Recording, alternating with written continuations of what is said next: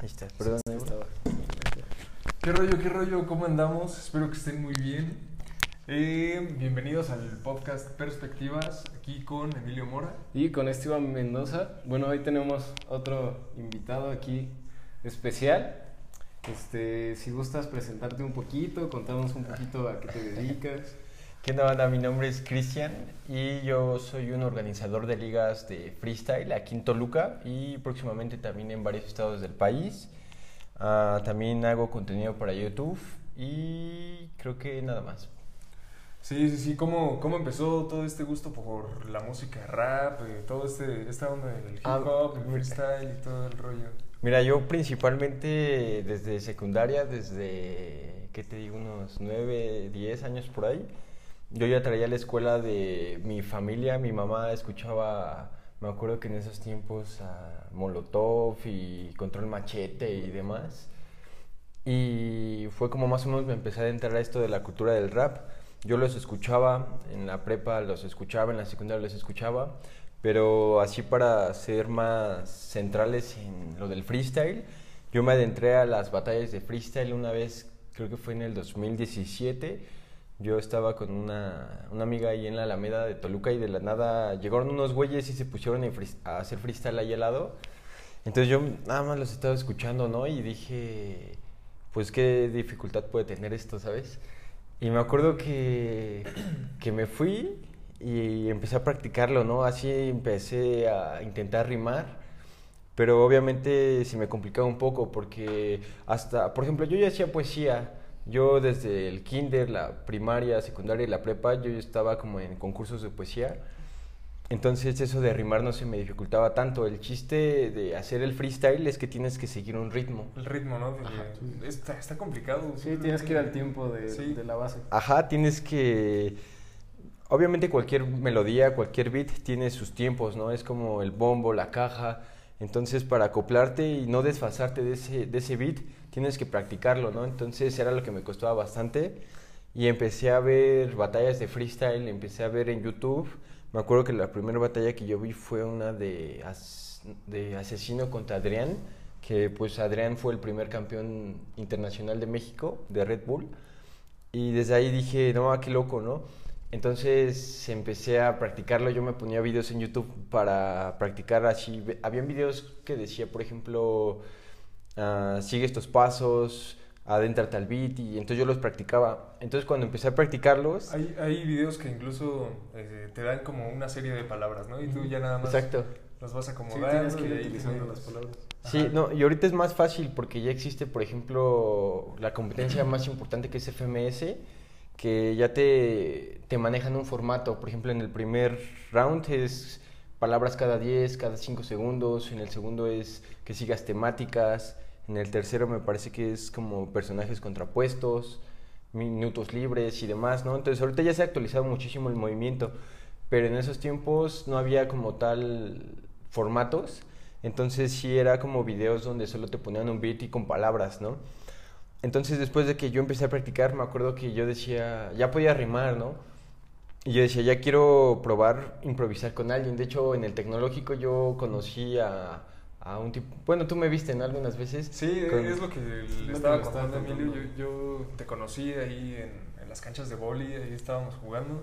Y ya de repente se veía ahí la bolita tirándose y improvisando. Ajá, yo, yo la primera persona así con la que me di fue con un amigo, ah, pues con Daniel Ahumada. Con Sí. él luego nos ponemos a improvisar. Y de- Saludos a- saludos a Dani Ahumada. Y después llegó otro carnal que se llama HB. Y pues con él empezamos a improvisar, improvisar. Y Él después... también es bueno, ¿no? Eh, Es- No, él es, es muy, muy bueno, nada más que no sé por qué ya se retiró. Pero me acuerdo que yo le decía a ese bro, le decía, es que ya hay que medirnos con alguien más, ¿sabes? Porque entre dos es diario, diario, pues aburre, ¿no? Entonces un día yo iba caminando por la Alameda de Toluca y de la nada vi un, un, un grupo de personas así improvisando, ¿no? Y, y dije, ah, no, ma, qué pedo. Y yo iba con un amigo y le dije, güey, a ver, vamos. Y ya fuimos y pues estaban improvisando, ¿no?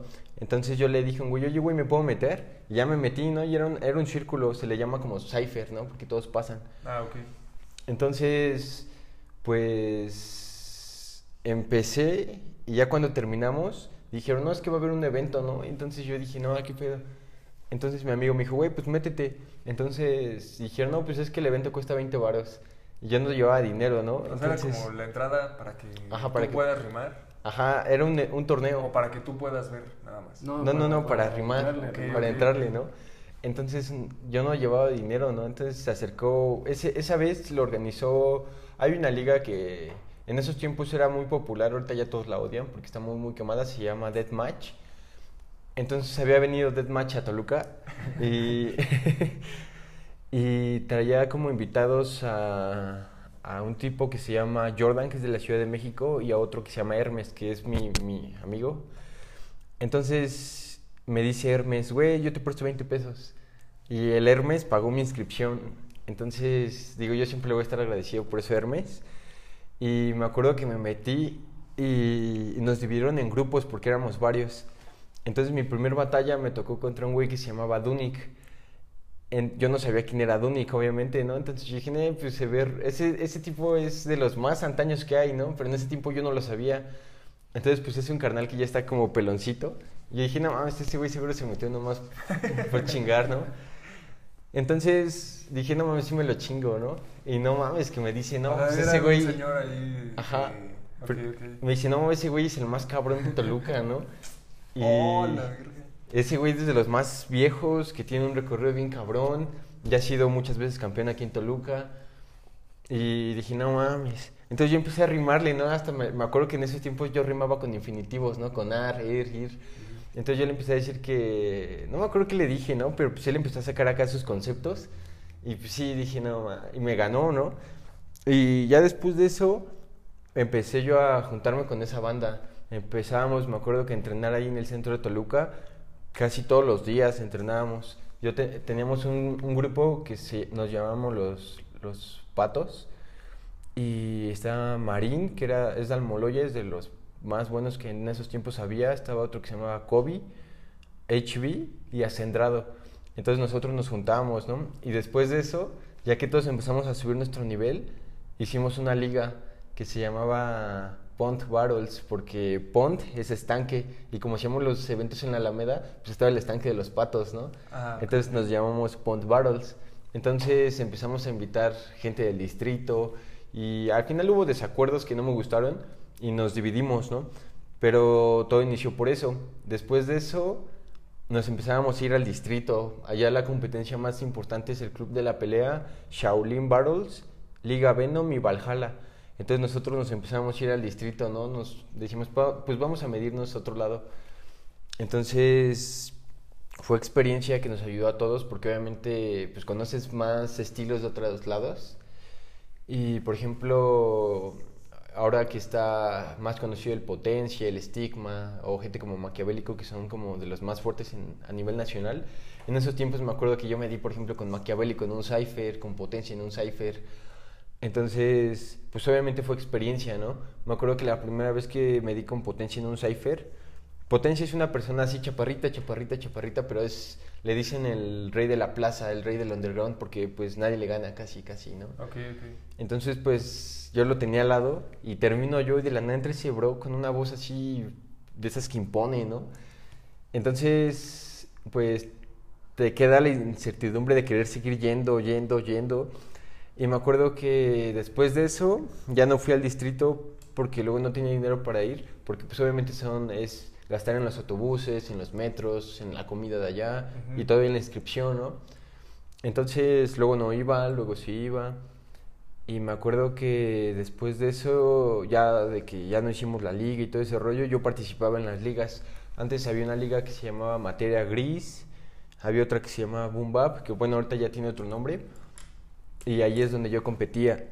Y después empecé a ver yo que, que todo eso remuneraba, ¿no? O sea, daba dinero. Y yo, por ejemplo, yo veía en el distrito que se inscribían como 300 personas y cobraban 50 en la inscripción y de premio daban más 1500, ¿no? O 2000. Ajá. Entonces yo decía, a ver, si son 50 pesos y lo multiplicas por 300, son como, ¿qué? ¿15 mil? Entonces yo decía, y de esos 15 mil tú das de premio 2 mil, pues te quedas con 13 mil, ¿no? Entonces yo dije, no, pues es que, y aparte, quieras o no, ahorita, por ejemplo, yo le comentaba a un amigo que, por ejemplo, la primera Red Bull que hubo, solo eran 100 espectadores y los participantes, ¿no? Que eran 8. Y, por ejemplo, la del año pasado, antepasado, porque no hubo público en esta, eran 16 participantes, 17 mil en el estadio de, de, público y aparte en el streaming habían como 2 millones, ¿no? Entonces, o sea, obviamente ahorita el freestyle está en un punto que está creciendo muchísimo, ¿no? Mucho, mucho, mucho, mucho. Entonces, yo formé la liga de Hypnosis Battles, que es la que tengo ahorita. La formé con un amigo. Yo le dije, güey, es que hay que aprovechar esto porque después van a haber muchas, muchas, muchas ligas y va a ser más difícil, ¿no? Entonces, aquí en Toluca hay muy, muy pocas. Entonces, dije, hay que hacerlo porque, pues, es el momento. Y pues pues gracias a Dios es que nos, nos ha ido bien, ¿sabes? Sí, es lo que estábamos hablando hace rato, que ya tienes pues una comunidad bastante amplia. Me estabas diciendo que 3.500 personas, ¿verdad? Sí, ahorita. 3.500 personas ya siguen como ese movimiento de los eventos que ustedes empezaron y todo ese rollo. Sí, ahorita somos 3.500 en, en Facebook. Y digo, para mí es algo muy, muy importante porque, por ejemplo, empezamos nosotros la página el 2 de enero del 2020. Entonces imagínate, hay muchas ligas, por ejemplo, que consiguen, que sí, tal vez tienen 3.000, 3.500 seguidores, pero son ligas que tienen años, 2, 3 años. Y nosotros en un año conseguimos eso, ¿sabes? Sí, crecieron bastante. Sí, y en, en YouTube, en YouTube es donde casi no tenemos, tenemos 265 suscriptores, creo. Mm, pero por lo mismo, ¿no? De que la pandemia no hemos podido estar subiendo tanto material. La ventaja también que yo lo veo, eh, que a lo mejor por eso crecieron como exponencialmente, es que ustedes estuvieron constantes en estar haciendo eventos y en estar ahí juntando a la bandita para que freestyleara un rato y así, ¿no? Sí, sí. Aparte veo que también suben un buen de cosas ahí en Facebook. Sí, no, es que yo lo que traté de hacer cuando fundé lo de hipnosis yo lo estaba platicando con mi, con mi mejor amigo, que fue con quien lo fundé, y dijimos, güey, es que tenemos que hacer una comunidad. O sea, ahorita, por ejemplo, yo he visto videos de, de marketing digital, he visto conferencias y te dicen, lo primero que tienes que hacer es hacer una comunidad, ¿no? Por ejemplo, yo así te podría decir que hay muchas personas que ni siguen, no están adentradas al movimiento, no hacen freestyle, pero dicen, ah, va a haber una fecha de hipnosis, pues voy a ver. O sea, ya tenemos como un público, ¿no? Especial pero todo fue porque hicimos una comunidad, es lo importante, ¿no? De, de, una empresa. Entonces nosotros hicimos un grupo en Facebook que se llama Freestyle México y empezamos a, hicimos una cuenta donde agregamos a mucha gente y le empezamos a meter al grupo, ¿no? Y ahorita en el grupo te podré decir que si lo ven, hay gente que sube flyers de Sinaloa, de Monterrey, de Chiapas, de Tabasco, o sea, ya es una comunidad que se está empleando ya no solo en Toluca ni en el Valle, ¿no? Sino nacional. Ustedes siguen siendo los administradores. Y nosotros administramos todo, ¿no? Entonces, ah, pues lo importante de todo, yo creo que mi liga no hubiese sido lo que es si no hubiese sido por esa comunidad. Empezamos a... Yo lo que empecé a hacer fue, hice un crew yo lo que, por ejemplo, yo decía, hay muchas ligas fuertes, pero es porque sus exponentes son gente que ya pasan de los 20 a los 30, ¿no? Entonces, obviamente, imagínate, Asesino se retiró a los 28 años, ¿no? La vida de un freestyler es muy, muy corta, ¿no? Una década. Si empiezas a los 15, pues está chido, ¿no? Pero hay gente que empieza a los 20, 22. Pues ya siendo realistas, pues sus sueños son pocos, ¿no? O sea, sus... Sí, ya está un poquito más complicado, ¿no? Que alguien de los 30 años Ah, exacto, ¿no? Entonces yo lo que empecé a hacer, dije, no, es que si recluto a mi liga gente que ya tiene experiencia, tarde o temprano se va a acabar, ¿no? Entonces yo empecé a juntar morros. Y empecé a juntar, por ejemplo, en mi team ahorita tengo un, un niño que tiene 12 años, que es de Ciudad de México. No, ese tipo le está rompiendo. Y tiene un buen, un buen de talento. Se llama Angelito. Y si te soy sincero, en mi crew, las personas más grandes tienen 20, 19 años a lo mucho. Creo que el representante más grande que tengo tiene 19 y de ahí todos son de 19 a 12 años. Entonces yo pensé en hacer un crew que tuviera al menos una década de vida, ¿sabes? Y, y dijeras, va, vamos a rifarnos y darles, yo por ejemplo ahorita tengo toda mi confianza puesta en mi equipo porque por ejemplo la semana pasada hubo una, aquí en Toluca una regional que fue el que ganara se iba a la nacional de, de Venom, que es una liga en el distrito, y llegó a la final dos de mi equipo, que tienen creo que 16, 17 años, y el que campeonó se va a ir al distrito. Entonces traté de ponerle toda mi confianza a los morros, ¿no? Porque, pues quieras o no, Sí, sí, creo que estuvo buena esa visión de reclutar así chavitos que les interese como todo este movimiento y todo el rollo, porque son los que más este, vibra traen. Y No, aparte sí, más se dedican a eso, ¿no? O sea, Y aparte- dedican más tiempo. exacto. Sí, también es una... Y aparte, siendo yo el más grande, pues ahora sí que, por ejemplo, a mí me toman mucho como... y Cuando yo pregunto algo, les digo, ¿qué vamos a hacer? Me dicen, no, mejor tú decide, tú eres el que sabe, ¿no? Entonces a mí me gusta que sean menores porque así no hay como un choque de ideales o de egos, ¿no? Sí, como te pasó en la de los patos, ¿no? Ajá, ahí ya hay más... Ajá, ahí hay más choque de ideales, ¿no? Entonces aquí obviamente yo los consulto, me baso mucho en lo que ellos piensan porque pues son parte de mi equipo, yo me tengo que preocupar por ellos, pero no cuestiono mis decisiones por comentarios de ellos, ¿sabes? Porque yo soy ahora sí que líder de la liga. Entonces, hablando y retomando lo de la comunidad, yo hacía entrenamientos desde las 11 de la mañana ahí en el centro, en el kiosco de la González Arradia, que es ahí donde le comentaba que hacemos nuestros eventos, desde las 11 hasta las 8 de la noche. Entonces, haz de cuenta, tú podías andar en tus cosas y decir, ah, son las 5, a ver qué hago, pues tú podías ir y ahí estábamos entrenando, ¿no? Allí conectábamos bocinas, llevábamos un buen, un buen de bocinas para que no se acabara la batería.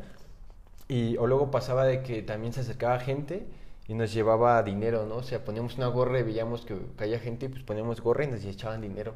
Y luego, pues con lo que ganábamos, comprábamos comida, comprábamos agua. Sí. Entonces, traté de hacer esa comunidad para mantener unido al movimiento y obviamente, pues que siguiera creciendo todo.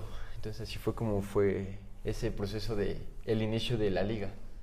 Y por ejemplo, ¿qué tan, o sea, qué tan difícil es como empezar a relacionarte en eso para hacer tu liga? ¿Qué tantas trabas te pone la gente cuando quieres hacer ese tipo de eventos? Sí, porque tú lo, ahorita lo platicas bien fácil. Yo en el 2017 fui, ya ahí me contaron, me pagaron. Sí, pero pues no creo que sea tan fácil como No, para tiene- una sí, me imagino que empezar es- a hacerlo. Todo tiene sus dos caras de la moneda, ¿no? Obviamente hay gente que te quiere poner el pie, ¿no? Hay gente, es Sí, que sí, sí, como en todo. Hay, y no solo ligas de aquí de Toluca, sino ligas de varios estados, ¿no? Que dicen, ah, es que cómo es que hicieron tanto en tan poco tiempo, ¿no? Y ahí van a ponerte el pie y a criticar, ¿no? Y es natural, ¿no? Obviamente en todos lados va a haber eso. Antes teníamos un poco de choque entre varias ligas de aquí de Toluca que con el tiempo pudimos, pues, resolver. Pero, pues, es darle... Yo me acuerdo que yo sí le decía a un compa, le decía, es que a mí sí me caga que estén hable y hable tanta mierda de esto cuando ni siquiera saben qué rollo, ¿no? Y ese güey me decía, no, pues solo dales por su lado, tú sabes qué es lo que haces y a la gente le gusta, entonces no te enfrasques tanto en los comentarios ajenos. Y me acuerdo que, que luego sí me decían, no, es que tus jueces, o siempre le sacaban un pero, ¿no? Ah, Decía, es que tus jueces no estaban tan chidos, no, no son buenos, entonces siempre, siempre va a haber un punto, ¿no? El chiste es que tú sepas que lo estás haciendo bien y mientras a ti te guste y sepas que lo estás haciendo bien, pues entonces yo creo que no está, no está, no es tan importante pensar en lo que los demás piensan. Hay, hay ligas, ¿no? Por ejemplo, digo, yo no critico el trabajo de otras personas, pero por ejemplo hubo una nacional en el Distrito Federal, que, de una liga que es muy, muy conocida, y me dice, me llama, eh, me llama ese carnal, me dice, mira, güey, te doy una, un lugar en esta liga, en esta nacional, te doy una sede, ¿no? Así se les llaman. Por ejemplo, eh, es la nacional y contactan a estados interesados y te dan, te venden una sede, ¿no? O te la dan en su debido caso, que así debería de ser. Y te dicen, güey, pues tú allá en Toluca haces tu sede y el que gane me lo mandas a la nacional del distrito, ¿no? Y así lo hacen. Ok. Entonces a mí me interesó ese proyecto y yo le llamé, no, ese güey me llamó y me dice, me lo contó todo chido, me dice, el ganador de aquí se va a ir a otro país el- y va a ganar dinero y no sé qué cosas. Y me dice, y le digo, va, ¿y cómo va a estar? Y me dice, pues son cuatro mil varos. Y dije, no mames. Y me puse a pensar, ¿no? Invitó a, a 31 estados, ¿no? Multiplica 4 mil por 31. Pues no, es un buen, un buen de dinero, la verdad. Y dije, no, es que hay gente, o sea, yo no critico su trabajo, ¿no? Llevan años haciéndolo.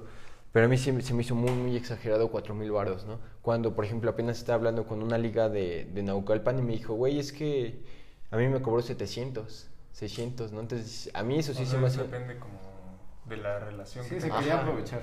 Ajá, Sí, entonces, por ejemplo, yo iba a hacer una nacional aquí en Toluca e invité a ocho estados y me decían esos güeyes, güey, ¿cuánto va a ser de la sede, no? Y yo les dije, Nel, güey, sí. yo no te cobro nada, o sea, mientras tú me mandes un representante, por mí está chido, ¿no? Porque, pues, es un pedo, ¿no? O sea, por ejemplo, de Tabasco aquí son 1200 en un autobús y 1300 en un avión, ¿no? Entonces, pues imagínate, pues el esfuerzo, ¿no? De, de juntar el dinero para los viajes, para las comidas, el hospedaje y todo eso. No se me hace tan chido pagar 4 mil baros, ¿no? Cuando, cuando todo lo que está al lado del distrito.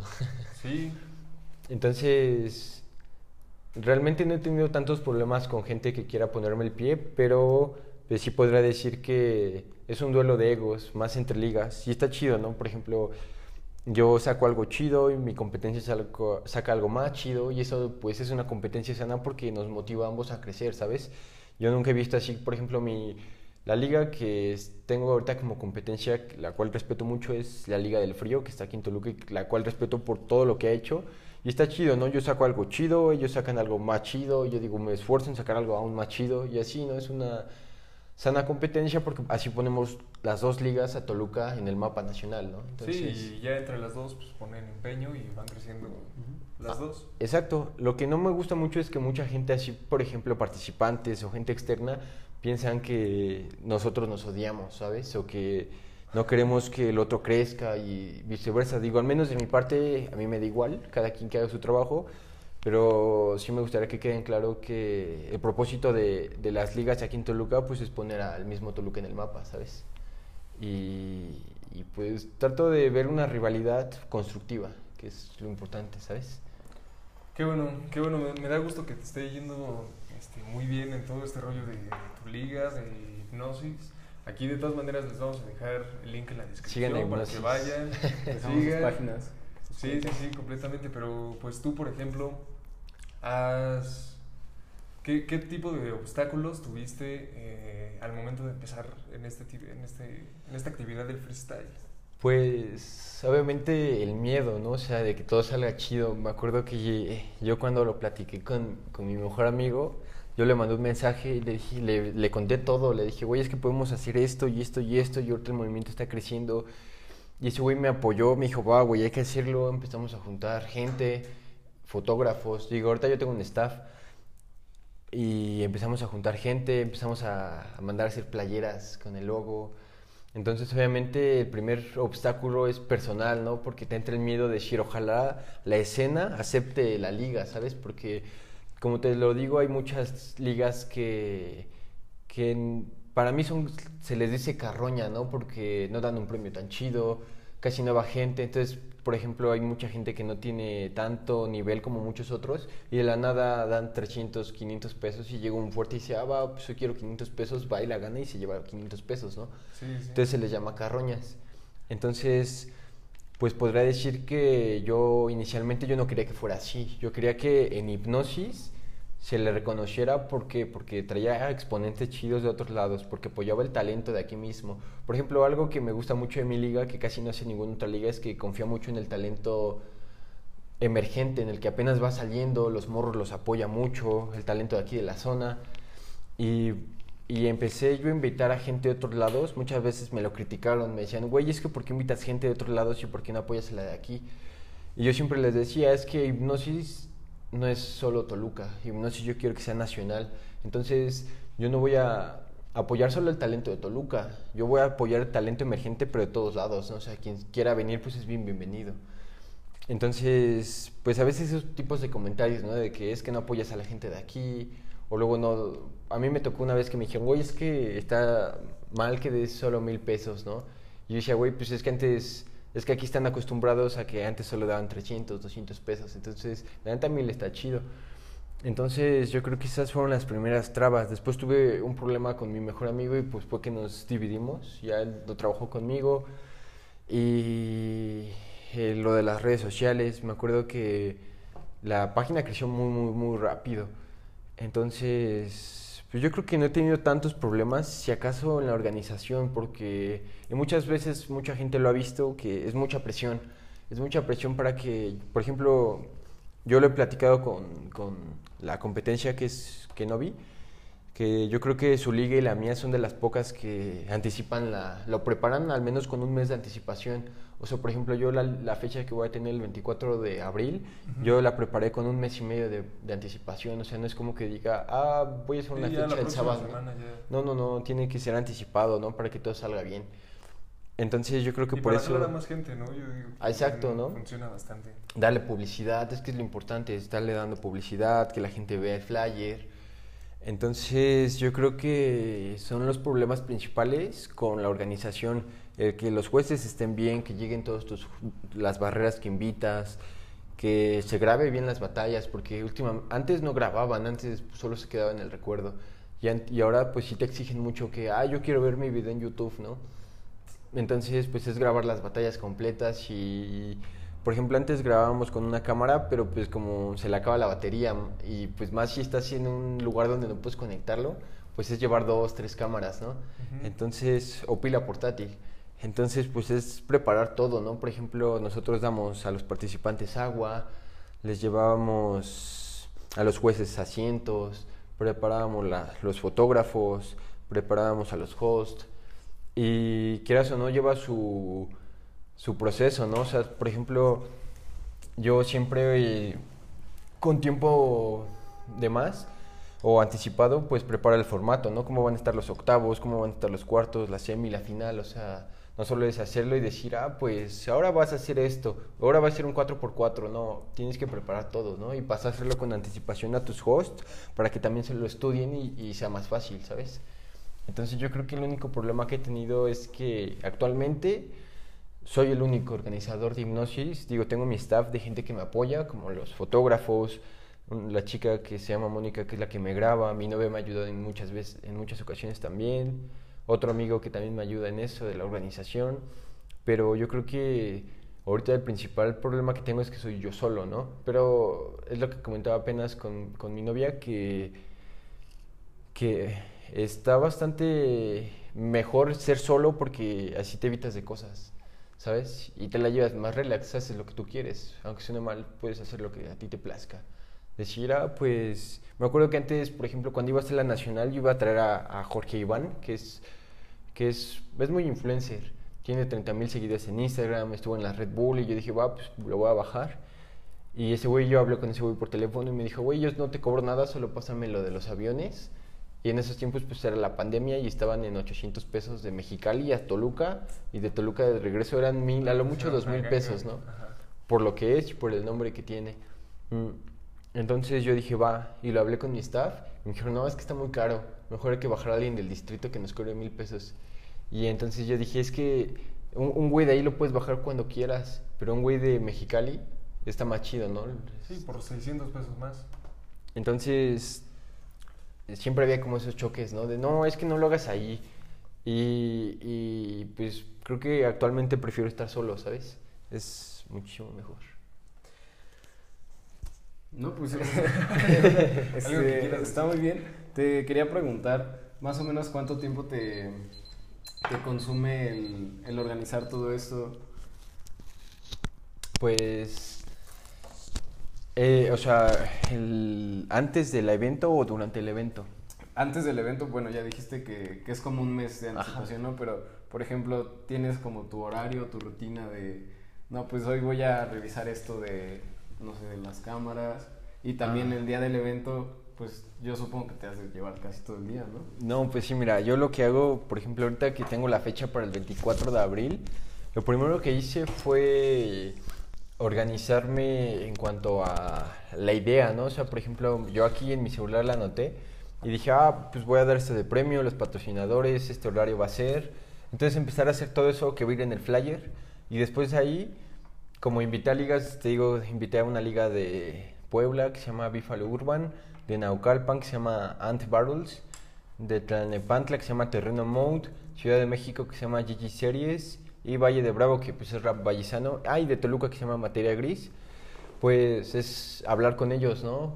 Y decir, pues vamos a, voy a hacer esto, ¿quieres caerle? Y en dado caso que me diga, no, pues no voy a poder, pues va, alternativas, busco otra liga. Entonces es tiempo que le dedico a eso, a armar el flyer con mi ah, porque tengo una diseñadora a la que le pago. Entonces, pues armarlo con mi diseñadora, ah, checar bien a quién voy a invitar de barrera, eh, darle divulgación. Yo creo que es, eso no es tan difícil, eso no es tan tan difícil. Lo difícil que a veces como me caga es que, por ejemplo, les vamos a hacer una, una- un diseño, ¿no? Para presentarlos. Y le digo, güey, pásame una foto tuya. Y me mandan una foto con filtros, o me mandan una foto con 360 píxeles. Y es bien castroso, ¿no? Mi, mi, mi, mi diseñadora me lo dijo, güey, pídeles una foto en 1080, güey. Porque es más fácil, güey. Y a veces ese es el rollo, ¿no? El estar, por ejemplo, ahorita tuve que juntar la foto de todos para hacerle su diseño propio. Entonces eso es un poco tardado y, y también es un poco tardado la divulgación porque yo soy el único que tenemos Twitter, tenemos Instagram, YouTube, tenemos Facebook, tenemos un perfil aparte de hipnosis. Entonces es difícil, ¿no? Ser una persona y dar- darle mantenimiento a todas las redes sociales. Sí, estar difundiéndola en todos. Entonces sí, entonces aparte a mí lo que a veces se me va es de estar contestando mensajes, ¿no? Tenemos una, un perfil de hipnosis donde tenemos a muchos exponentes del distrito y es que a veces se me olvida y no les puedo contestar porque es- contesto a la página o contesto Instagram o contesto mi personal, ¿no? Sí, sí. Entonces yo creo que eso es un poco tardado. Y ya si hablamos de organizar el evento, yo creo que lo más tardado es, o lo más complicado es que todo salga bien, que lleguen todos los que invitaste, que lleguen tus jueces, que sean puntuales.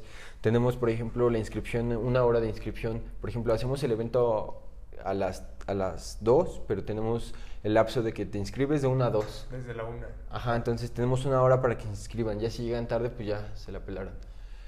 Entonces, pues sí es su proceso, que lleguen todos y, y los tiempos, ¿no? O sea, tú tienes que respetar tiempos. Apenas un güey me dijo, güey, vas a hacer tu fecha, pero tú sí vas a respetar tiempos. Le digo, ¿por qué, güey? Dice, es que eh, los de la semana pasada ni siquiera dijeron que esta hora y le empezaron dos horas después, ¿no? Entonces, pues toda la gente tiene sus cosas, ¿no? Entonces, si tú pones en un flyer una hora, tienes que respetarlo, ¿no? Entonces, por ejemplo, la última vez que hice la, la región, una fecha, me acuerdo que hasta mi, mi novia en, en esos tiempos me dijo, es que relájate un chingo, porque me acuerdo que estábamos grabando con el, el, trip- el estabilizador y mi amiga Mónica, la que estaba grabando, eh, se le acabó la pila, ¿no? Entonces yo sí me desesperé porque se le acabó la pila a media batalla, ¿no? Entonces así, pues le dije, no mames, pues a- a- ten mi celular y, y ponlo, ¿no? Y la morra, ¿Tú no, te pues, estresaste? es que es un estrés para que salgan las cosas bien, ¿no? Entonces, pues sí le hablé medio feo, ¿no? Le, y, mi no- y mi novia me dijo, es que, güey, le- me dijo, trata bien a, tus, a tu parte del staff porque... A tu equipo, pues finalmente es tu equipo. Y... Y ya agarré y pues, le dije a, la, a, a Moni, le dije, oye, pues la neta, discúlpame si, si sientes que te hablé mal, pero pues es que la neta es bien castroso la, la presión de organizar y más que solo eres tú, ¿no? Entonces, yo creo que esos son de los factores que a veces me generan un poco de estrés. Y, y de ahí en fuera nada, o sea, disfruto mucho. La neta es que es un ambiente bien, bien chido porque conoces muchas personas, ¿no? O sea, por ejemplo, yo he conocido gente que te apoya, ¿no? Apenas un güey me dijo, güey, yo soy de San Luis Potosí, pero voy a Toluca y allá consigo un spot para que armemos unas batallas, tiene escenario y te presto el equipo y, y conoces gente muy, muy chida. La neta es que yo he conocido mucha gente del distrito, he conocido mucha gente, por ejemplo, en Tabasco, en Puebla, en Morelia. Y, la neta es un movimiento bastante, bastante lindo esto de freestyle y organizar, ¿sabes? Pero pues todo tiene, te digo, dos caras de la moneda. Sí, sí, sí, me imagino, me imagino que, que no, no ha de ser fácil.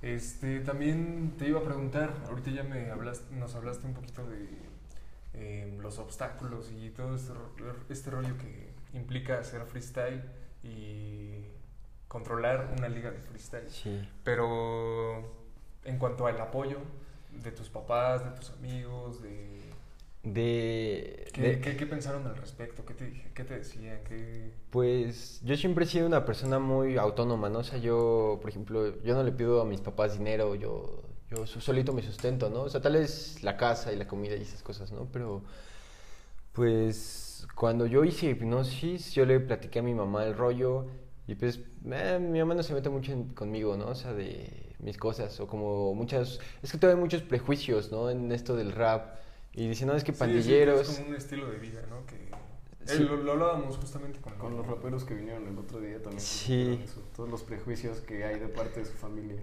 Sí, No, sí, que, y- que, que dicen, que hablan de cierta forma, que se visten de cierta forma, Que se están tatuados. personas, exactamente. Sí, hay muchos, muchos prejuicios y no solamente en el aspecto familiar, sino social, ¿no? Por ejemplo, yo apenas que estuve cantando con un amigo en los camiones, él está tatuado así todo esto aquí, ¿no? Y ese güey me dice, güey, es que no mames, la gente se me queda viendo bien raro. y le digo, güey, pues es que la gente, hay mucha gente que todavía estaba, pues, educada a la antigua, ¿no? Que todavía le saca de onda que la gente esté tatuada, ¿no? Piensan que te van a asaltar o que son maleantes, ¿no? Y lo que me gusta de ese amigo es que cuando se sube a cantar los camiones, dice, no, pues yo no soy un, yo soy un estudiante, no soy un delincuente, aunque tenga la facha de uno, yo sí pienso diferente, ¿no? O sea, es, tiene un concepto chido, ¿no? Y, y sí, hay muchos obstáculos, empezando con la misma familia. Digo, en, en lo personal no fue mi caso. Mi mamá y mi papá siempre me han apoyado en eso, les he platicado desde que yo hacía freestyle. Mi mamá me decía, hazlo, ¿no? O sea, yo prefiero que estés haciendo... O sea, yo- mi mamá me decía, yo prefiero que estés pasando tu tarde improvisada en el centro con tus compas a que te estés, no sé, poniendo pedo en una cervecería, ¿no? O algo Sí, así, sí, ¿no? sí. o que no llegues, ¿no? Entonces, pues yo creo que esto del freestyle, mi familia lo ha tomado muy, muy bien. Digo, ahorita sí me han hecho hincapié en que, pues, no he sacado tanto dinero, pero pues, sí he sacado, pero es lo mismo que invierto, ¿sabes? Tal vez mi mamá no ha visto así que tenga dinero aquí en mi mano, pero es porque yo mismo lo invierto. Entonces, y he comprado cosas, ¿no? Para playeras, las bocinas, he invertido, ¿no? Entonces... Sí, finalmente es este, para Lo mi- finalidad de la liga y todo. Exacto. Pero en fuera creo que no he tenido nada de, de apoyo negativo, ni he tenido, más bien no he tenido así como críticas de mi familia.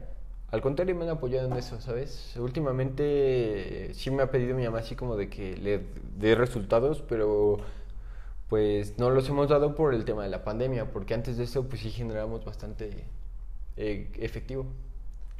Y- Sí, o sea que sí te afectó mucho ahorita el no Sí. poder organizar nada. Es que, checa, la, la última fecha que hicimos antes de la pandemia estuvo bien, bien, bien chida. Ah, le cayó gente del distrito, gente del estado, pero que como, no, no del estado, sino casi pegado al distrito como Nesa, Naucalpan, todo eso. Y le cayeron, se inscribieron, yo puse a cinco plantados de barrera y se inscribieron 70. Entonces fueron, yo cobré creo que 50 pesos la inscripción. A unos que venían de fuera les cobré la mitad, pero fueron más o menos de ganancia como 2.500. Mm, O sea, yo di de premio 1.500 y gané 4.000. Y de esos 4.000 di 1.500 y me quedé con el resto. Pero eso, eso mismo, pues a invertirlo, invertirlo, invertirlo, ¿no?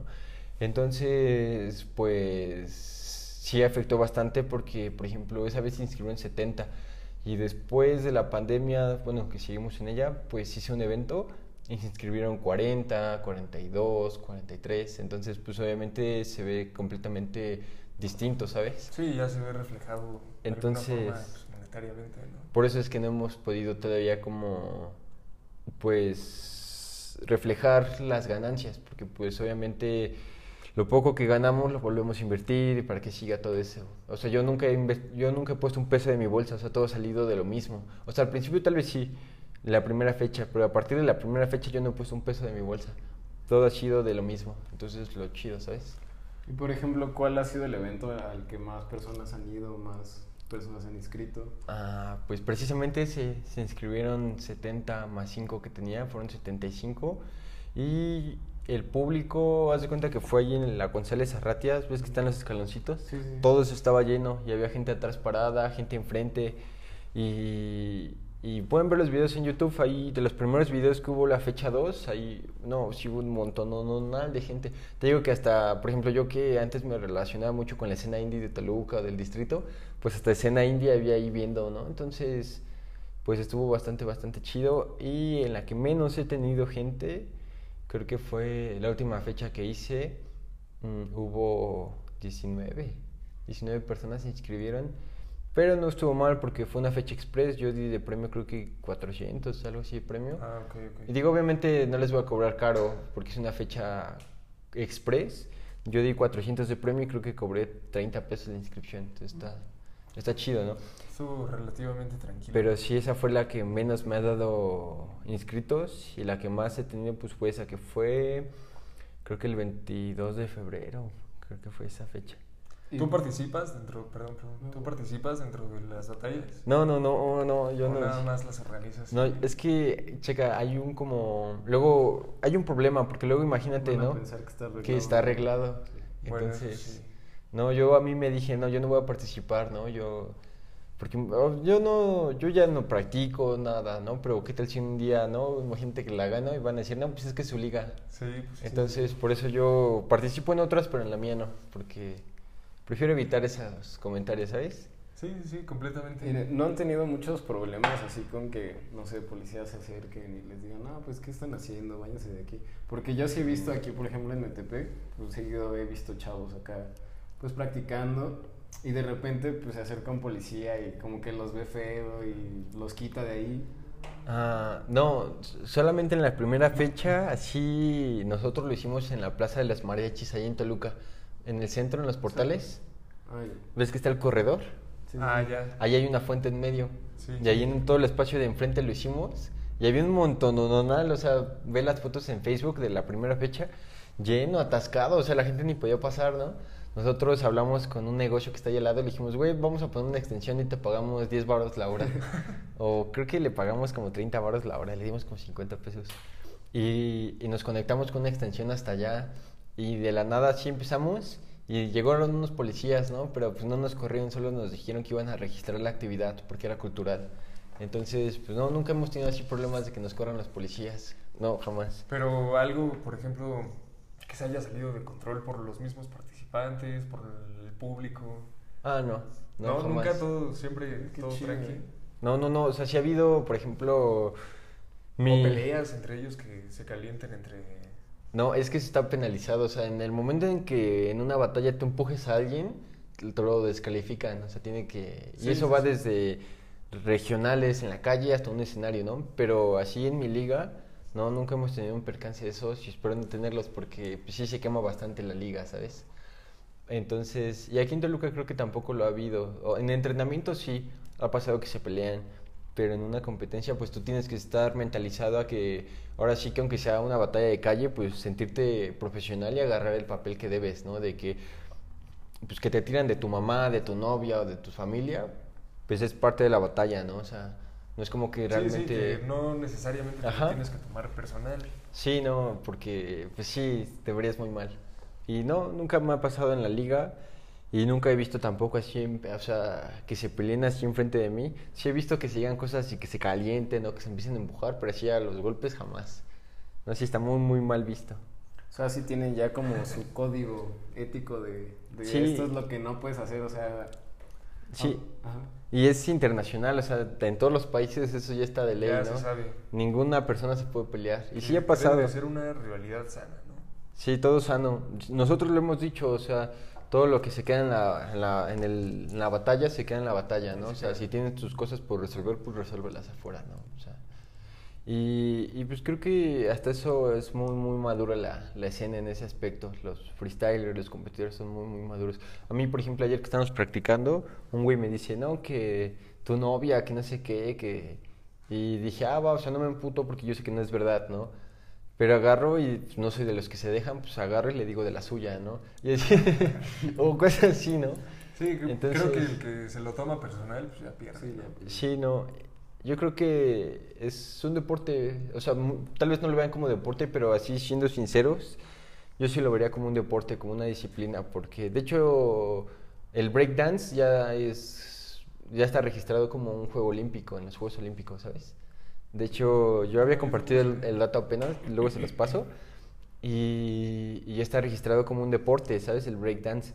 Entonces yo también considero que el freestyle es un, es un movimiento que debería ser considerado, o si no, que ya es considerado como un deporte, porque pues mucha gente dice, no, pues es fácil, ¿no? Como yo lo dije en sus inicios, pero pues sí lleva su, por ejemplo, lleva su, su chiste, ¿no? Por ejemplo, usar metáforas, usar calambures, que los calambures es como decir una palabra con doble sentido, ¿no? Así como, por ejemplo, ah, con desayuno, de conde, ¿no? De la realeza, con desayuno, y decir, voy a comer con desayuno. O sea, eso es un calambur, ¿no? O sea, una, Ok, ok. darle doble sentido. Están las estructuras, ¿no? Eh, los juegos de palabras, las multisilábicas, que es como meterle una... Haz cuenta que las rimas tienen, se componen por cuatro líneas. Y en, en cada línea tú metes tu rima, ¿no? O sea, por ejemplo, una línea sería como, estoy aquí improvisando mientras me están grabando. Y en la siguiente dices, estoy grabando mientras estoy escuchando. Entonces, haz de cuenta que en ese lapso en el que yo dije, estoy aquí improvisando mientras me están grabando, tú puedes meter al inicio una rima y al, en medio otra rima y al final otra rima y en la siguiente empiezas con la misma. O sea, es, un, es, es muy difícil, ¿no? O sea, Ok, muy... Sí, sí, sí, implica una Mentalidad. mental. Este, Y, y aparte, lo que más me gusta es que, por ejemplo, dicen, no, es que son raperos o freestylers, pero también tiene su chiste, ¿no? O sea, por ejemplo, el estar leyendo, cultivándose, actualizándose. O sea, yo conozco personas que leen un chingo, ¿no? Y, y lo que son es porque leen.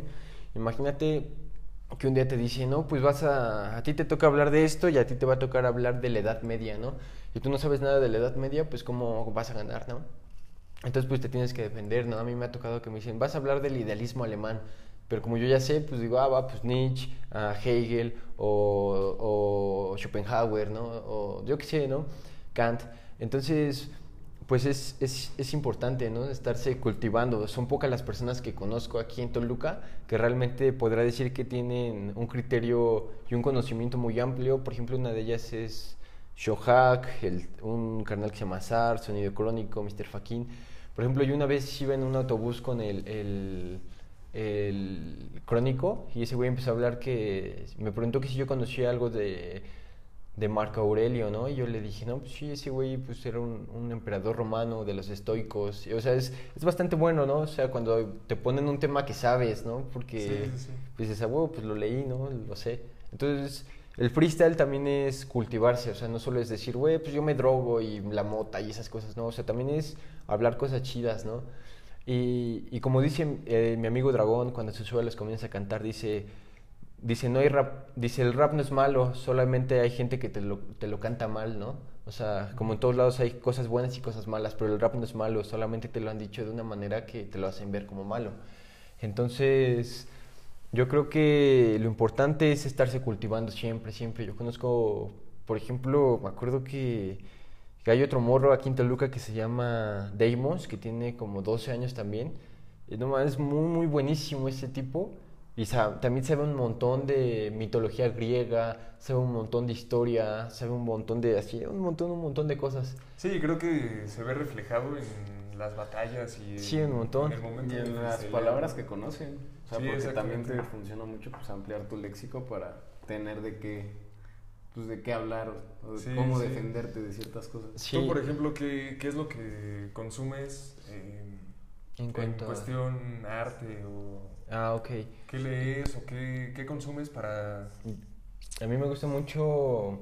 A mí casi no me gustan las novelas. A mí me aburren, por ejemplo, que Sí, mujer. me imagino que por lo que ahorita estabas hablando, que te gusta más como estar hablando de historia y de... filosofía, ¿no? Por ejemplo, ayer fui a un evento y empezaron a hablar de lo paranormal, ¿no? Y esas cosas. Y yo le dije al güey, no, no me acuerdo qué le dije, pero algo así de que yo era un hindú atrapado en la rueda del samsara, ¿no? Eso es filosofía asiática, ¿no? Entonces, hay temas que me gustan bastante como el taoísmo. to- la- en general la filosofía asiática es muy, muy buena con el Tao Te Ching de Lao Tse. O si cambiamos de filosofía, me gusta, por ejemplo, mucho el estructuralismo francés, que es, por ejemplo, Michel Foucault, ¿no? que es de los padres del estructuralismo. El idealismo alemán, que es Kant, Hegel, que bueno, también de ahí se desprende el pesimismo, que está Schopenhauer. Entonces a mí me gusta bastante, bastante eso. Te podría recomendar así a Hermann Hesse, ¿no? Que tiene el libro de Siddhartha, tiene el de Lobo Estepario. ¿Qué otro tiene que me gusta mucho? Demian. Demian, Demian, ese es un libro buenísimo. Digo, yo, por ejemplo, a Hermann Hesse lo conocí gracias a mi padre, que fue el que me regaló mi primer libro de Hermann Hesse.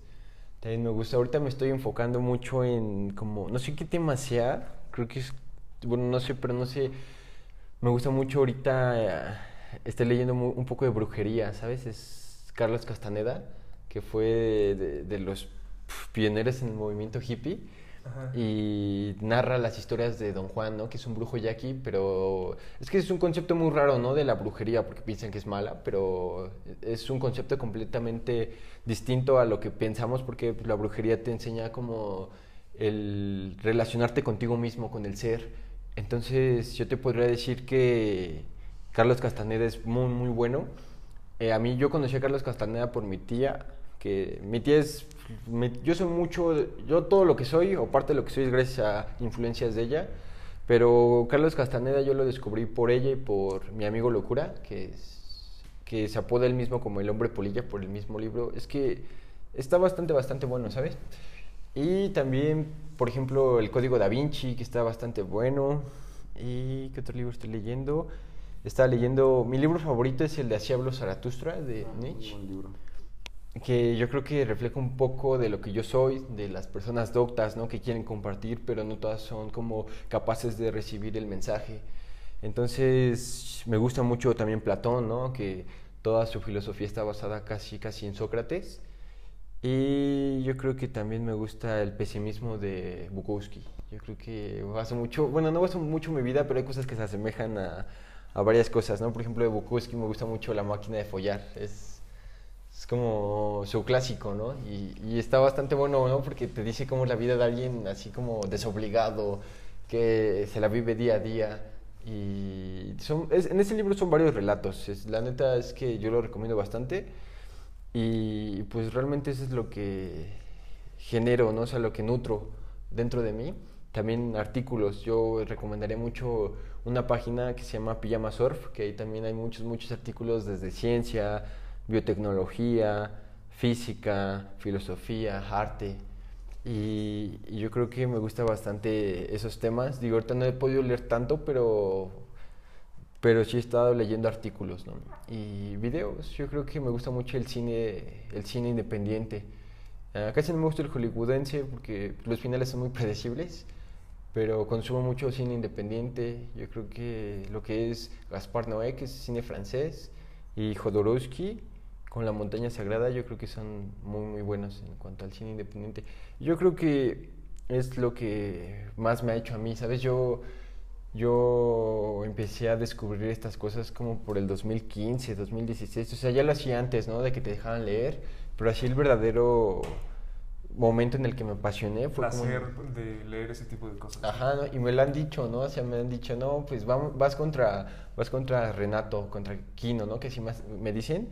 Dice, pues nada más no pongan de tema libros, ¿no? Porque ese güey sí sabe un chingo, ¿no? Y digo, hay gente con la que también sabe mucho, con las que me gusta mucho hablar de eso, ¿no? Por ejemplo, el Crónico, que ya le había dicho, o el Chohac, que saben mucho de libros, pues me gusta mucho darme con ellos porque, pues, no es como que de la nada alguien ya no sepa, Sí, ¿no? Ya sea, no solo hablan de tu mamá o de tu novia, No, sino o sea- ya hablan de temas filosóficos. Ya cosas más Ya es trabajo. un poquito más profundo. Realmente ese, ese es el freestyle que me gusta, ¿sabes? Porque, por ejemplo, cuando hablan de... Eso tiene un nombre, cuando hablan de tu mamá o de cosas así, se le llama baratear. O sea, ves, barato, ¿no? O sea... Y sí me ha tocado, ¿no? Hay gente que es experta en eso, hay gente que es buenísima en, en baratear, ¿no? Más los del distrito, ¿no? Son muy buenos, ¿no? Por ejemplo, apenas... Apenas un güey... ah, Cuando empecé un güey me dijo, no, que tu mamá era tan gorda que cuando... Que le decían la Transformer porque cuando alzaba los brazos se le salían las llantas. Algo así me dijo una vez, ¿no? O las, o las típicas de que, no, que tu mamá iba por la tarjeta rosa o que tu mamá iba por la liconza Sí, o sí. que te dejaron en el DIF, ¿no? O sea, esas son las baratas, ¿no? Y a mí no me gusta mucho eso, a mí me gusta más como que me den un tema y de ahí empezar a rimar, ¿no? Eso es lo chido, la neta. Y solo una vez he, tenido un tiro, así con un güey del distrito que sí me empezó a hablar, ¿no? Así me dijeron, me dijeron, no, pues tú háblale de eso, ¿no? Pero yo no sabía que ese güey estudia filosofía, ¿no? Y yo le empecé a hablar de filosofía asiática y ese güey me la respondió, ¿no? Y la neta fue un tiro, me ganó, pero estuvo, estuvo muy, muy bueno, ¿no? Ese men se llama, ¿quién sé qué habrá sido de él? Se llama Mago, del distrito y era muy, muy bueno. Y la neta, creo que fue de los tiros que más he disfrutado así en toda mi existencia dentro del freestyle. Pero retomando el tema, yo creo que lo que más consumo es eso, ¿sabes? Tengo muchos, muchos libros. Tengo, mi abuela me regaló así un chingo de libros. Me regaló todos los de Gabriel García Márquez, que en lo personal que sí me gusta Gabriel García Márquez. Pero ahí los tengo. Tengo también los del, por ejemplo, me gustan, como ya lo había mencionado, la historia. Tengo el de el diario el diario del Che en Bolivia, ¿no? Del Che Guevara. Tengo de poesía que tengo a Fernando Pessoa, tengo a, a Walt Whitman. Entonces, es bastante bastante como mi punto de vista, yo creo que se ha forjado bastante por lo que he leído, entonces. Sí, te digo, se nota totalmente este, la forma en la que eh, alguien se expresa y así. Y neta, me da un buen de gusto, porque no nada más se queda en lo banal, sino profundizar un poquito y hablar un poquito de, de temas más profundos. Más profundos. Sí, de hecho, también había hecho yo el canal de YouTube. Había empezado con eso de los libros, ¿no? De hecho, el primer video que subí a mi canal de YouTube era acerca de tres libros que recomendaba, en los cuales creo que recomendé uno de Carlos Castaneda, uno de Nietzsche y el de Bukowski, ¿no? El de la máquina de follar. Y después creo que subí uno donde enseñaba todos los libros que tengo, ¿no? Entonces, ya después cambié los temas en el canal. La verdad es que me decían, no, yo pensé que era de libros, ¿no? Y después empecé a meter que consejos de la depresión y esas cosas. Y después que mis canciones y todo ese rollo, pero pues ya yo especifiqué que pues la neta era como en general de mí, ¿no? O sea, no, no solo un tema, sino Ajá. todos. Entonces, pues yo creo que sí, la verdad es que leer es muy, muy importante. Yo el año pasado me había puesto, o sea, en el 2019 me había puesto como, no, Hace sí, dos años. me había puesto como propósito a leer 15 libros, ¿no? Y cuando acabó el año sí lo leí 15. Nada más que en el 2020 ya no pude leer tantos, creo que solo leí como 7, 8, pero pues sí te podría decir que leo como al menos tratar de leer un, un libro al mes, ¿sabes? Porque pues es bueno, ¿no? Siempre dicen, no, es que casi nadie lee, pero pues uno hace el cambio, yo creo que eso es importante. Y fomentarlo, ¿no? Fomentar, fomentar, fomentar, eso es importante. Sí, creo que sí es difícil hacerse el hábito de, de leer. Yo le contaba a Iván que yo antes casi no leía, porque no, no había encontrado como nada que me, pues, que me llamara realmente la atención. Y hace pues, como ocho meses empecé a, a agarrar el hábito y empecé a leer pura filosofía. Qué chido. Y yo ahorita lo que trato de hacer es aventarme un libro a la semana. No, eso sí está más difícil, ¿eh? Yo neta no he llegado a ese punto. Pues pero- diario me pongo ahí mínimo una hora a leer. Sí, no, es que, bueno, es que sí, es como dedicarle su tiempo, ¿sabes? Pero, por ejemplo, ahorita yo lo que platicaba con, con una amiga es que ahorita, por ejemplo, yo este tiempo me sentí un poco presionado porque, por ejemplo, tengo lo de que escribo las canciones, voy a grabarlas, tengo lo de hipnosis, tengo lo de casa, la familia, la novia, el trabajo, lo de los videos, o sea, como que Sí, a veces... ya y- estás y Corto estudiar, estudiar para la universidad, ¿no? O sea, yo es como una preocupación que tengo, ¿no? O sea, quedar, ¿no? Porque y digo, va, pues leo un rato en la noche, ¿no? Antes de dormir. Pero luego ya llego bien cansado o de tanto estudiar, digo, no, mejor me duermo. Y ya- Sí, sí, ya mejor. Mejor luego. sí, Sí, este, otra cosa que te iba a preguntar, además, eh, ya estabas hablando de las, de las canciones propias. ¿Cómo, ¿Cómo nace ese show? ¿Cómo es ese proceso creativo detrás de, de las canciones?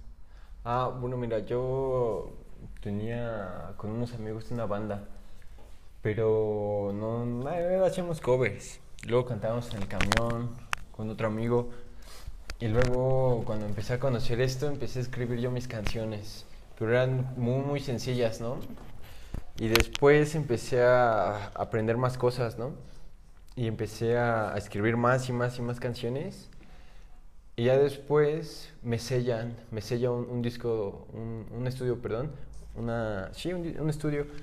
Y me dicen, güey, pues te vamos a, a producir, te vamos a grabar videos, todo ese rollo, nada más puedes ser parte del equipo, ¿no? Y ya total que firmé el contrato, me meten a, a- a ese estudio, que no voy a decir su nombre para no darles publicidad, pero Pero... No, sí, Es sí. que al final tuvimos pedos, ¿no? O sea, yo respeto su trabajo, la neta se han rifado, pero al final tuvimos pedos, ¿no? Y, y va, ¿no? Me meto, grabo mi primer canción que se llamaba... ¿Cómo se llamaba? Ah, no me acuerdo cómo se llamaba, la neta. Ah, Esencia y Amor, ¿no? Que ahí está en mi canal. Yo volví a recibir, ¿no? Yo voy, grabo, mi novia me acompaña, graba el coro, que la neta quedó bien chido, tiene buena voz grabamos el video, que la neta estuvo bien, bien poca madre el video. Y después de eso, yo dije, va, ahora vamos a armar fits, ¿no?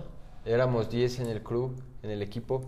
Pero a mí había, me dicen, güey, tú vas a hacer un, un, un, un fit con Chris Tinta Fina, ¿no? Yo no tengo nada contra Chris Tinta Fina, pero la neta a mí no me gusta su trabajo. O sea, puede que a mucha gente le guste, ¿no? Y está chido, ¿no? O sea, es que, no- y que diga que no me guste su trabajo no quiero decir que sea malo, ¿no? gustar, o que- No, o sea, solo estoy diciendo Ah. que no es lo que yo hago, ¿no? No es lo que a mí me gusta, ¿no? Hay gente que le gusta y está bien, ¿no? Como en todos lados. O, o sea, hay gente que tal vez no le gusten mis rolas y hay gente a la que sí, ¿no? Entonces a mí me dicen, güey, vas a hacer un fit con Cristin Tafina. Y yo decía, no, no hay otra persona. Dice, no, es que ya es el único, ¿no? Digo, va, va, no hay pedo, pues ya me rifo, ¿no? Pues es cumplir con un contrato, ¿no? Y ese güey me manda el beat, no o sea, ya ni siquiera yo decidí el beat, ¿no? Me dice, güey, pues este va a ser el beat. Con este. Y ya lo escucho, güey. Y dije, va, no es algo a lo que esté acostumbrado, pero va, no hay pedo. Y, y le digo, güey, ¿de qué va a ser la, la rola, no? Me dice, no, pues que de amor. Y digo, ah, no, me dice, no, de desamor. Y digo, ah, va, ¿no? Y en esos tiempos yo andaba acá, acá como sentimentalmente medio dolido, ¿no? Y digo, va, pues tengo con qué. Y empiezo a escribir, la neta me gustó un chingo lo que escribí, güey. Y se lo mando, ¿no? O sea, me dice, güey, te quedó bien chido, pero hay un pedo. Y le digo, ¿qué? Y dice, es que no es de desamor, es de, de amor, ¿no? Y dije, no mames, y me hice trabajar doble, ¿no? lo cambió luego. Sí, sí, sí. Y ya total que escribí, ¿no? Y eso me lo dijo una semana an- antes de grabar, ¿no? Entonces, pues ya eh, reescribí todo. Y me acuerdo que ese día yo estaba en casa de mi novia, era un, sábado, y nosotros íbamos a grabar el domingo. Entonces, el sábado, pues ya no me dijo nada ese güey. Y yo dije, pues a lo mejor quedamos en la mañana el domingo. Entonces me acuerdo que yo estaba dormido, estaba al lado de mi novia, y me manda mensaje ese güey, me despierto como a las 3 de la mañana, y me dice, güey, mañana nos vemos a las 11. Y ya eran las 3 de la mañana, ¿no? Pero yo ya ni vi bien, yo, o sea, yo tenía un chingo de sueño, y me quedé dormido. Entonces al día siguiente me despierto a las 10 de la mañana, a las 9, ¿no? Y veo su mensaje y le digo, güey, es que no mames, la neta, ¿qué son esas mamadas de, de 100 en la madrugada? Le, le digo, güey, la neta yo llego 12 y media. Me dice, güey, es que yo ya llegué, ¿no? Yo ya llegué porque el estudio era en la casa de- del güey, ¿no? O sea, haz cuenta Sí, que, sí. Y que el estudio era en su cuarto, o sea, no era un estudio profesional, era en su cuarto, ¿no? Que ahorita ya tiene su estudio, ¿no? Pero en esos tiempos era en su cuarto. Y el, y el, el bro vivía hasta pasando al Moloya, así por casas geo, ¿no? La neta era un pedo no llegar, era tardado, ¿no? Entonces, pues ya me acuerdo que comí en putiza, me pasé a comprar unos tacos de, de barbacoa y me fui, ¿no? Entonces no pasaba el camión, estaba allí en Tablajeros y, y me llama, ya eran las 12, ¿no? Y el camión se hacía una hora, entonces dije, no mames, yo creo que voy a llegar a la una. Y ese güey me llama, me dice, güey, ¿dónde vienes? Y le dije, güey, me acabo de subir al camión. Y ese güey está bien emputado, ¿no? Entonces en eso, para eso yo ya había faltado a dos juntas, ¿no? Pero una fue porque había tenido, había fallecido mi abuelo, ¿no? Mi bisabuelo. Y no había podido ir. Y a la siguiente fue porque no tenía dinero, ¿no? Entonces, pues haz de cuenta que a la tercera falta, pues ya te cancelaron el contrato y pues ya la verga, ¿no? Entonces, pues ya iba en el camión y, es- y me, llama, eh, me llama ese güey, el, el dueño del estudio. Me dice, oye, güey, mira, la neta, si vienes para acá, pues ya que te, te tienes que saber tu letra, porque si no te sabes tu letra, pues mejor ya bájate del camión, ¿no? Así me dijo el güey. Pero pues no mames, ese güey del Cristín Tafina me dice una semana antes. Me dice, güey, es que ya no es de este tema. Entonces, güey, me dio una semana, güey, o sea, una semana, güey, para, para escribirla. Creo que ni era una semana, creo que me lo dijo un miércoles. Entonces yo dije, no, pues la neta no me las sé todas, o sea, por cachos, ¿no? Mm, Y yo iba practicándola en el camión, ¿no? Entonces, pues dije en él, pues la neta, ¿para qué ser mentiroso, no? Y pues agarré y me bajé del camión, güey. Y me bajé ahí en el PRI, ahí en casi, creo, en la maquinita. Sí, ya. Y pues agarré y tomé un camión para la casa de mi novia. Y pues ya me, llama- me manda mensajes a Morra, ¿no? La novia de, de, ese güey. Y me dice, no, pues es que ya cumpliste con las tres faltas, así que pues ya, la verga, ¿no? Y dije, bueno, pues no hay pedo, ¿no? Entonces yo llego al centro, güey, y me encuentro unos compas, güey. Entonces me dicen, güey, ¿ya viste el comunicado que subieron? Y suben un comunicado a su página, güey, que dice, no, pues que a partir de hoy Renato ya no va a formar parte de, de, este, est- de este estudio. Y, y lo, lo único que sí es que su rola va a estar en Spotify, en iTunes y va a estar en, en YouTube, ¿no? No se, va, no se va a quitar, o sea, se va a respetar su trabajo, ¿no? Entonces en eso dije, pues va, no hay pedo, no es un estudio. Entonces en eso me llama otro estudio, ¿no? Y esos, ese estudio tenía pedos con el en el que yo estaba, ¿no? O sea, me fui con la competencia, güey. Porque la neta, la competencia sí tiene un estudio más chido, güey. La neta no me abrieron a la verga, güey. Eh, al contrario, me dijeron, güey, no hay pedo, vente para acá, nosotros acá te, te tiramos paro. Entonces, pues pasa como 20 días, güey, y esos güeyes se dan cuenta de que yo estaba ya con Facam. Con Facam, que son los patrocinadores de mi liga.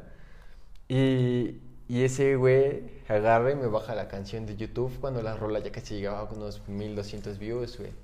Entonces me baja la rola, güey, y a la semana me baja la rola de Spotify, güey.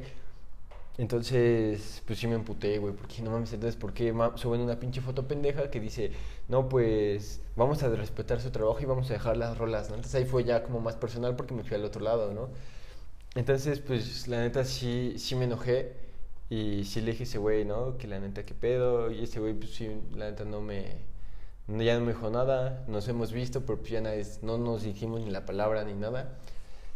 Y pues hasta ahorita que empecé a grabar otra vez y hasta ahorita que la canción que tenía la resubí yo a YouTube y apenas que subí otra canción a YouTube y ahorita otra vez poco a poco estoy sacando otra vez música, pero fue porque pues esos güeyes me bajaron mi rola, por eso aprendí a ya no estar en ningún sello porque te condicionan, un Eso es lo contrato malo, ¿no? Creo de, de los sellos que... te sea, condicionan, Pues es que tus canciones no son tuyas, güey.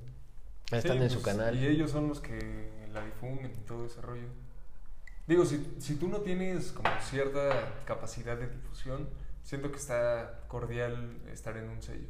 Sí, no, pero, si tú tienes la capacidad de difundir tus proyectos y todo ese rollo, pues igual y te la puedes aventar. Sí, no. Y digo, a final de cuentas, pues eso de la música, pues es más para mí, ¿sabes? Yo apenas platicaba con mi compa el dragón.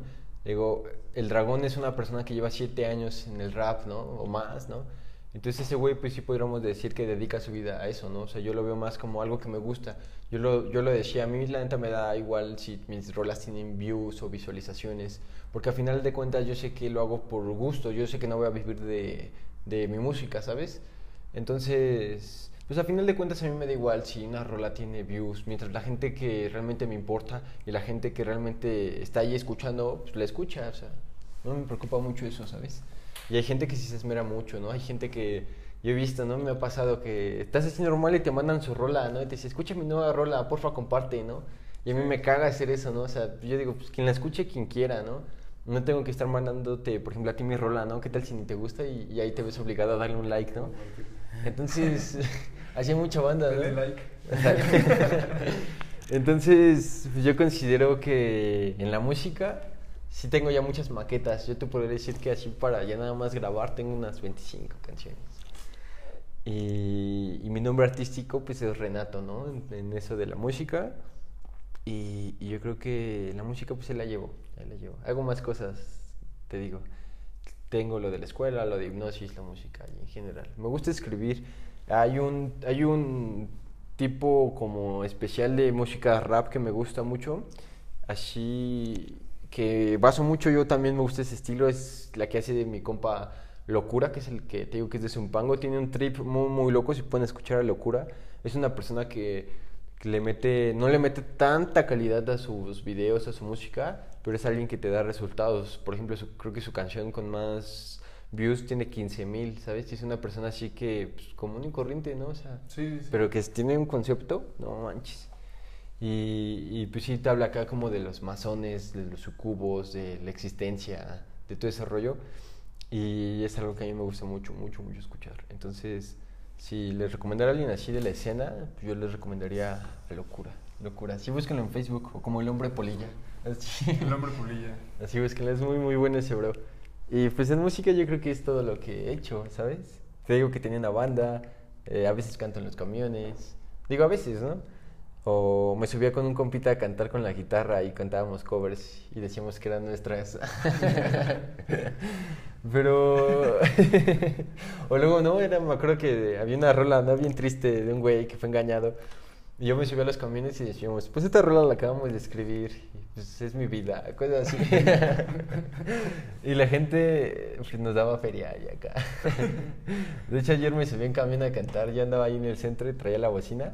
Digo, pues nada más, ¿para qué gasto, no? Y agarré me subí en camión que me dejara ahí en sendero. Y venía y me dieron como 80 pesos en un, en un solo camión, ¿no? Y al final unas, hasta enfrente unas monjitas me dijeron, no, Dios te bendiga, la neta que bien lo haces. me dieron como 17 pesos las monjitas. Una vez yo me subí con un compita que toca la guitarra y así. Y se siente presión, se siente presión de estar ahí frente... Digo, o sea, yo no canté ni nada. Yo nada más fui el que presentó, venimos aquí, vamos a presentar, que no sé qué. Y la verdad es que no llevábamos nada de dinero. No, sí. ahí en el centro de Toluca y él llevaba su guitarra. No, pero también es un lío el cantar, ¿sabes? Hay una organización, hay una mafia.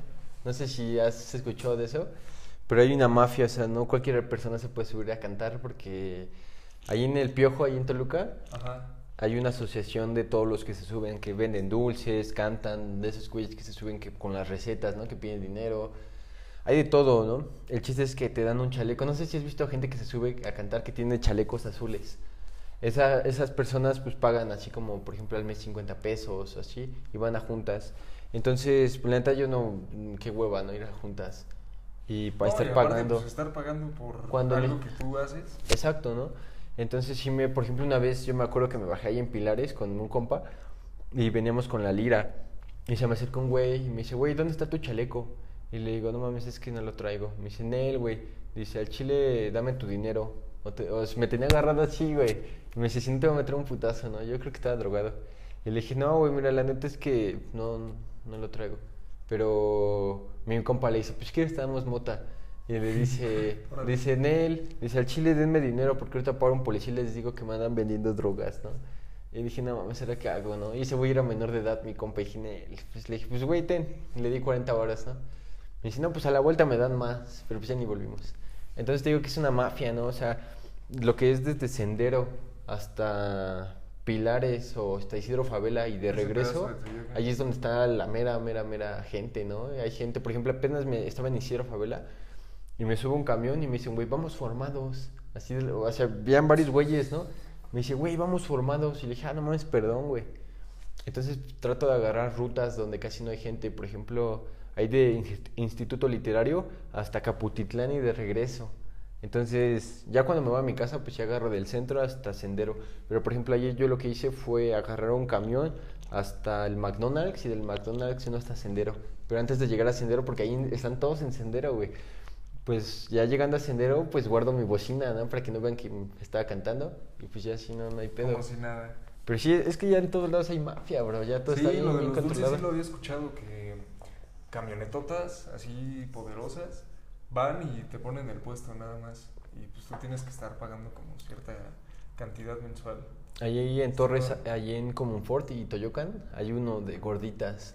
Apenas ayer que llegué, pues le ponen un puesto a una morra todo el día y en la noche nomás pasan y recogen y, se van. Y al día siguiente igual. Entonces, pues sí he visto esas cosas. Y la neta sí está bien, bien ojete, ¿no? Que por ejemplo, me decía la, la mamá de mi novia, me dice, ¿y por qué pues, no te pones a cantar así pues, en Toluca y así en todo eso? Y le digo, no, es que la neta... Sí, dice, no, yo no pensé que fuese así. O sea, ella me dice, yo pensé que pues más te subías y ya. Yo, yo tampoco. La verdad es que desconocía bastante no, la neta. Sí, es una mafia, bro. De los raperos en sí, los camiones. Te venden el chaleco en 150, 200. Y eso nomás para que, para que te... Para que puedas y luego ir a juntas todos los sábados al piojo, imagínate, y juntarte con gente que es drogadicta o gente que, es, que estuvo en, en cana, ¿no? En la cárcel.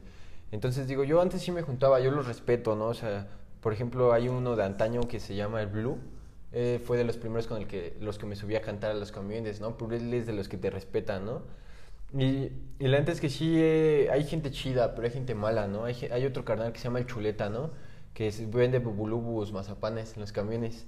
Entonces, por ejemplo, yo luego cotorreaba con él. Y luego ya cuando andaba yo en un camión normal y me lo encontraba, ese güey me... Yo le compraba 10 pesos de, de, De Bubulubus y ese güey me agarró y me regalaba otros dos, ¿no? Entonces hay gente bien, bien chida. La neta es que... Así como hay gente chida, también hay gente bien, bien culera, bro. Como ese güey que me... Sí, sí, como en todo. Y, y pues yo creo que eh, así es como realmente es la vida de alguien que... Bueno, tampoco te puedo decir que soy de calle, ¿no? Porque la neta no. Pero sí conozco un poco, parte de, pero yo creo que, por ejemplo, apenas le hice una entrevista a un compa para mi canal, donde él se dedica a, cantar en los camiones, ¿no? Entonces yo le entrevisté para saber cómo era la vida de alguien así. Y pues la neta sí me dice, ¿no? Es que, que hay que chingarle, porque pues aferrarse a la vida, ¿no? Por ejemplo, yo ahí en, en Pilares una vez conocí a un güey que le dicen el Cholo, que estuvo en la cárcel. Y ese güey me dice, güey, vamos a tomarnos una caguama. Y ahí nos las tomamos, güey, en Toyocan, en Pilares, güey. Ahí en la plena calle, güey, pasaban coches, güey. Y, y ese güey se puso a fumar mota, ¿no? Y me dice, güey, mira, la neta, te voy a dar un consejo así de chidos, porque la neta yo veo que eres hogareño, tranquilo. Me dice, la cárcel solo es para dos personas, dos tipos de personas. Dice, para los que ya saben a lo que van y para los que son pendejos. Y dice, la neta yo veo que tú no eres ninguna de esas dos, carnal. Entonces acá de consejos de chido, güey, pues ya no andes tanto por acá, güey, porque la neta sí está culero.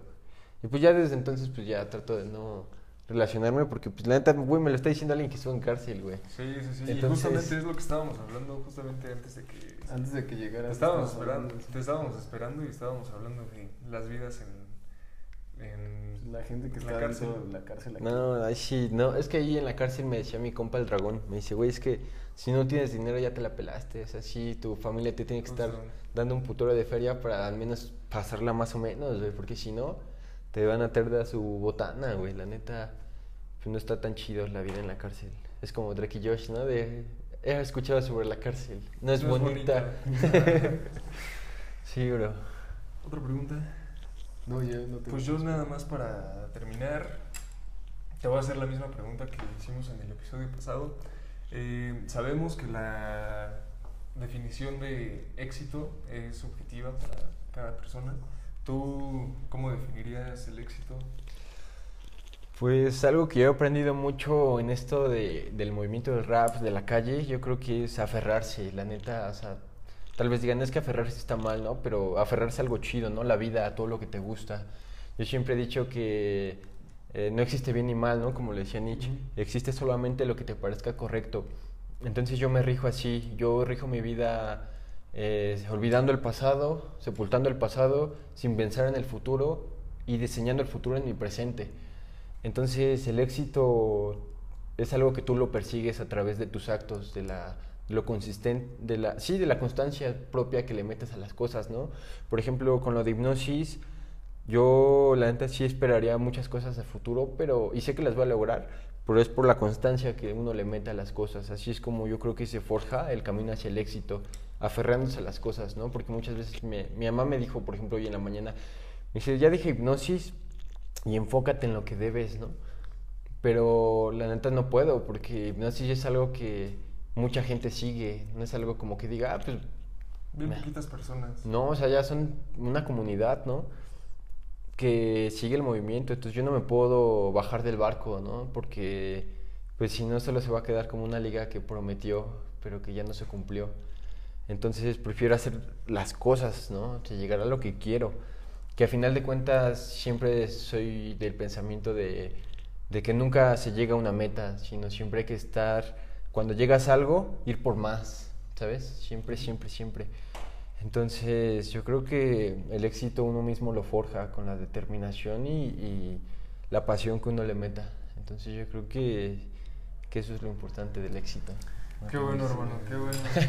Me gustó bastante, me gustó bastante la, la platiquita que tuvimos aquí, la Sí, perspectiva que tenemos de, de las cosas. Nos platicaste un poquito de tus proyectos, de las canciones que has escrito y todo. Neta, qué cool y esperemos que para arriba, todo Puro para arriba. arriba. Aquí de todas maneras, Recuerden, todo. sigan a Hypnosis Barrels, así, Hypnosis Barrels en todas las redes sociales, hasta Sí, en sí. Twitter. Ahí las vamos a dejar sin ningún problema. No sé si quieras agregar algo más, algún consejo. un- Ah, yo creo que, último consejo, cuiden el planeta y cuiden el agua. Porque no, pues ahorita ya está bien denso el calor. Y ya se está acabando el agua. Están diciendo que ya se va, va a estar Sí, escasa, ya ¿no? En el Entonces, 2027, ¿no? Dicen que va a haber. cuiden el agua y, y cuiden el planeta. Reciclen, es bueno reciclar y separar la basura. Así que. No yo- tengan hijos. No, no tengan hijos. Yo antes decía, yo antes decía, no, es que la neta, si se acaba el mundo a mí ni me va a tocar, ya que se preocupen las generaciones. Pero no, ya está a la vuelta de la esquina, ¿no? O sea, mi tía me decía, es que el monstruo ya está aquí, ¿sabes? O sea, tal vez mucha Sí, gente no lo ve, pero el monstruo ya está aquí. O sea, ¿en, ¿dónde fue? ¿En Alaska o en la Antártida que se partió un iceberg a la mitad, no? Sí, sí. Sí, Entonces- por eso es- se vinieron los aires fríos. Sí, ¿no? Entonces me decía, por ejemplo, mi tía es que el calor que entra ya no sale, o sea, Sí, sí. lo que hace es esto, ¿no? Dice, el, el problema es que ya se está quedando, ¿no? Entonces yo creo que lo importante es ahorita cuidar el planeta, ¿no? O sea, por ejemplo, en mi, en mi vida, pues sí, está eso de reciclar, separar basura y usar Claro, sí, sí, bicicleta. sí, completamente hay que tener Entonces- esa, esa conciencia. Yo creo que muchos de mis amigos van a estar viendo este video, así que suscríbanse a su canal y a sus redes sociales. Suscríbanse, suscríbanse. Y muchas gracias por la entrevista. Ah, Gracias. No, gracias a ti por venir. Ya sabes, aquí, aquí tienes igual el espacio, tienen el espacio, igual si quieren venir, sin ningún problema. Déjenlo en los comentarios. Igual yo tengo muchos conocidos que tienen un montonal de talento. Igual si alguno me conecta que quiere o comenta que quiere participar, pues ya te lo voy a Sí, saber. sí, sí, claro. Mucho, mucho Sin talento. Sin, ningún problema, ahí estamos Así abiertos. que muchas, muchas gracias por el No, espacio. gracias a ti por venir, por Así que- compartir tus ideas. Va, va, va. Pues dale. Gracias, Gracias, suscríbanse, suscríbanse, denle like. compartan, denle like. Gracias. Hasta luego. Dale. A ver, hermano. Salió muy Quedó chido. chido, quedó chido. Este, también no te quise decir ahorita en plena grabación, güey, pero no sé si te puedas acá rifar un freestyle Ah, para ponerlo en los extras. Va, va, va. ¿Sí? Va, va, va. Qué bueno que traje mi bocina. pues es que, por ejemplo, es que, por ejemplo, digo, pues, ¿por qué gastan un camión? Sí, ya mejor te